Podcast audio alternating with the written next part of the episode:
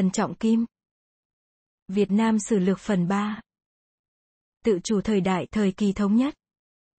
Chương 5 nhà Lý tiếp theo. Năm La Mã. Lý Thần Tông. 6 La Mã.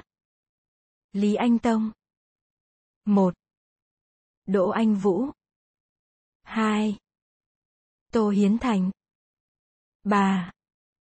Giặc thân lợi. 4. Việc chính trị. Bảy La Mã. Lý Cao Tông. 1. Tô Hiến Thành làm phụ chính. 2. Sự nội loạn. 8 La Mã. Lý Huệ Tông. 1. Trần Thị. 2. Quyền về họ Trần. 9 La Mã. Lý Chiêu Hoàng. 5 La Mã. Lý Thần Tông năm 1128 đến năm 1138 Niên hiệu. Thiên Thuận năm 1128 đến năm 1132 Thiên Trương Bảo Tự năm 1133 đến năm 1137 Nhân Tông không có con, lập con của hoàng đệ là Sùng Hiền Hầu lên làm thái tử, nay lên nối ngôi, tức là vua thần Tông 31. Bấy giờ có các quan đại thần là bọn ông Trương Bá Ngọc, Lưu Khánh Đảm, Dương Anh Nhị giúp thần Tông trị nước. Ngài vừa lên ngôi thì đại xá cho các tù phạm, và trả lại những ruộng đất tịch thu của quan dân ngày trước.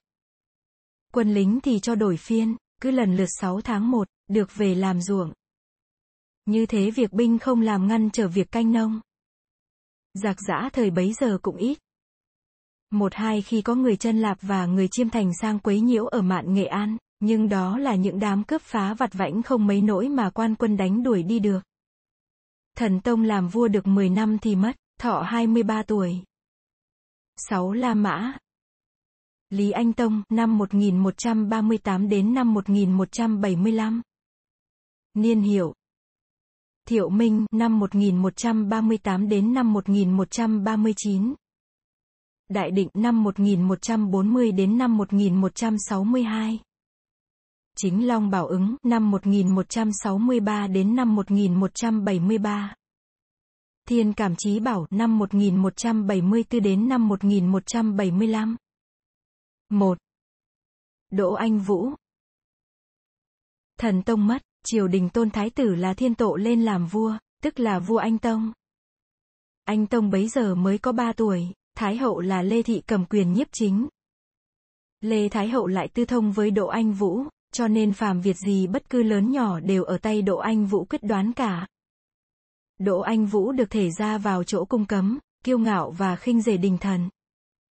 Các quan như bọn Vũ Đái, Nguyễn Dương, Nguyễn Quốc và Dương Tự Minh thấy Đỗ Anh Vũ lộng quyền quá độ, đều lo mưu trừ đi, nhưng sự không thành lại bị giết hại cả. May nhờ thời bấy giờ có nhiều tôi giỏi như Tô Hiến Thành, Hoàng Nghĩa Hiền, Lý Công Tín làm quan đại triều cho nên Đỗ Anh Vũ không dám có ý khác. 2. Tô Hiến Thành Ông Tô Hiến Thành giúp vua Anh Tông đi đánh dẹp, lập được nhiều công to, như là bắt được giặc thân lợi, phá được giặc nghiêu hống và dẹp yên giặc Lào, được phong làm chức thái úy coi giữ việc binh. Ông luyện tập quân lính, kén chọn những người tài giỏi để làm tướng hiệu. Bởi vậy binh thế nhà Lý lúc bấy giờ lại phấn chấn lên. Ông giỏi việc võ và chăm việc văn. Ông xin vua khai hóa việc học hành, và làm đền thờ Đức Khổng Tử ở cửa Nam thành Thăng Long, để tỏ lòng mộ nho học. Bà Giặc thân lợi Vua Anh Tông vừa mới lên làm vua được 2 năm, thì ở mạn Thái Nguyên có giặc thân lợi làm loạn. Thân lợi xưng là con riêng vua Nhân Tông, trước đã xuất gia đi tu, rồi chiêu tập những đồ vong mạng hơn 1,000 người, chiếm giữ mạn Thái Nguyên, xưng vương phong tước, đem quân đi đánh phá khắp nơi. Quan quân đánh mãi không được. Năm Tân Dậu, năm 1141 thân lợi về vây phủ Phú Lương, Đỗ Anh Vũ đem quân lên đánh, thân lợi chạy lên Lạng Châu, tức là Lạng Sơn bị ông Tô Hiến Thành đuổi bắt được, đem về kinh làm tội. 4. Việc chính trị Năm Giáp Thân, năm 1164, vua nhà Tống đổi giao chỉ quận làm An Nam Quốc, và phong cho anh Tông làm An Nam Quốc Vương.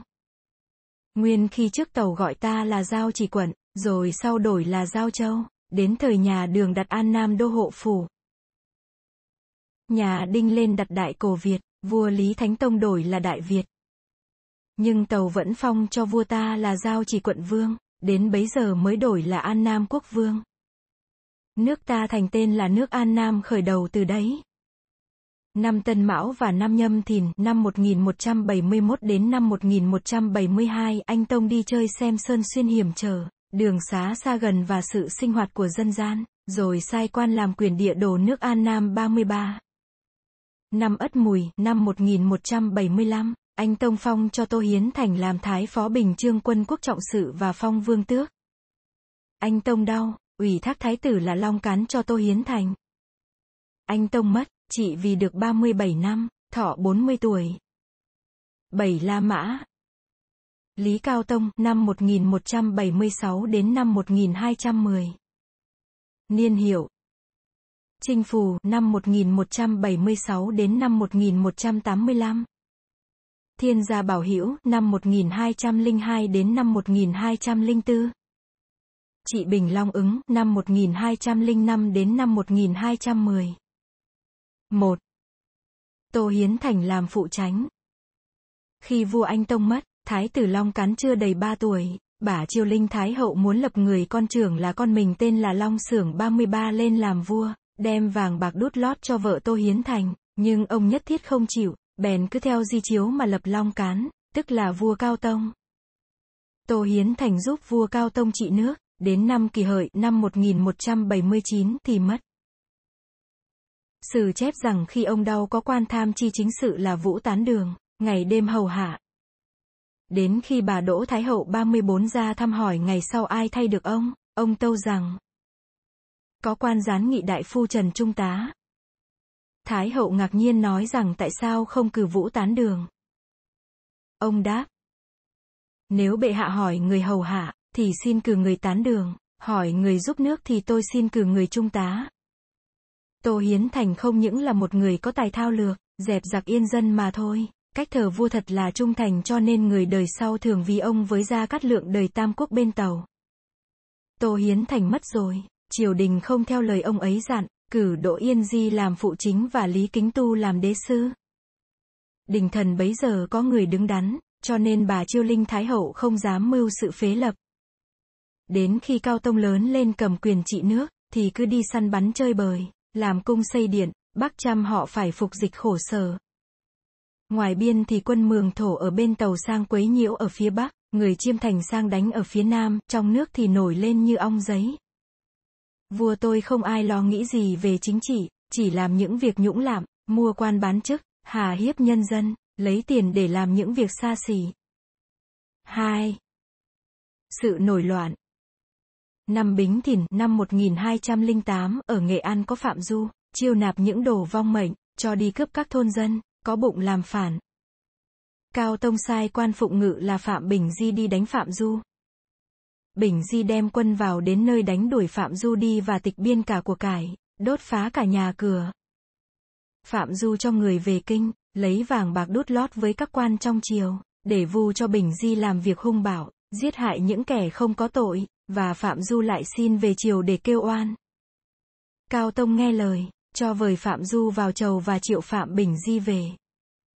Bình Di về kinh vào chầu, Cao Tông truyền bắt giam, lại toan đem làm tội. Bấy giờ có bộ tướng của Bình Di là Quách Bốc đem quân phá cửa thành vào cứu Bình Di. Cao Tông thấy biến, bèn đem giết Phạm Bình Di đi, rồi cùng với thái tử chạy lên Quy Hóa, sông Thao Giang ở phía bắc huyện Tham Nông, Phú Thọ. Thái tử Sam thì chạy về Hải ấp, làng Lưu Gia, bây giờ là làng Lưu Xá, huyện Hương Nhân. Bọn quách bốc đưa xác Bình Di ra mai táng xong rồi, lại vào điện tôn hoàng tử thẩm lên làm vua. Khi thái tử Sam chạy về Hải ấp vào ở nhà Trần Lý. Nguyên Trần Lý là người làng Tức Mạc huyện Mỹ Lộc, Phủ Xuân Trường, tỉnh Nam Định, làm nghề đánh cá, nhà giàu, có nhiều người theo phục, sau nhân buổi loạn cũng đem chúng đi cướp phá. Đến khi thái tử Sam chạy về đấy, thấy con gái Trần Lý có nhan sắc, lấy làm vợ, rồi phong cho Trần Lý tức Minh Tự và phong cho người cậu Trần Thị là Tô Trung Từ, người ở làng Lưu Gia làm điện tiền chỉ huy sứ. Anh em họ Trần mộ quân về kinh dẹp loạn, rồi lên quy hóa rước cao tông cho quân về làng Lưu Gia đón thái tử, còn Trần Thị thì về ở nhà Trần Lý. Cao Tông về kinh được một năm thì phải bệnh, đến tháng 10 năm canh ngọ năm 1210 thì mất, chỉ vì được 35 năm, thọ 38 tuổi. 8 La Mã Lý Huệ Tông, năm 1211 đến năm 1225. Niên hiệu Kiến gia, năm 1211 đến năm 1224. 1. Trần Thị Thái tử Sam lên ngôi, tức là vua Huệ Tông, rồi sai quan đi rước Trần Thị về phong làm nguyên phi. Bấy giờ Trần Lý đã bị quân cướp giết, chúng theo về người con thứ là Trần Tự Khánh. Huệ Tông bèn phong cho Tự Khánh làm trương tín hầu và cho người cậu Trần Thị làm thái úy thuận lưu bá.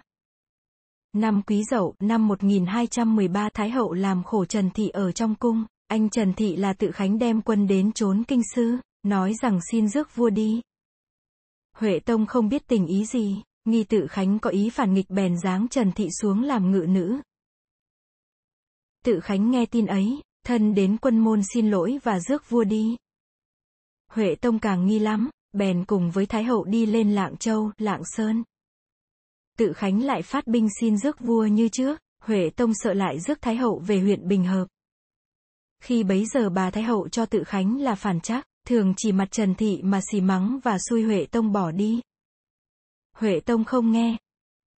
Thái Hậu định bỏ thuốc độc cho Trần Thị, nhưng Huệ Tông biết ý, đến bữa ăn thì ăn một nửa, còn một nửa cho Trần Thị ăn và ngày đêm không cho đi đâu.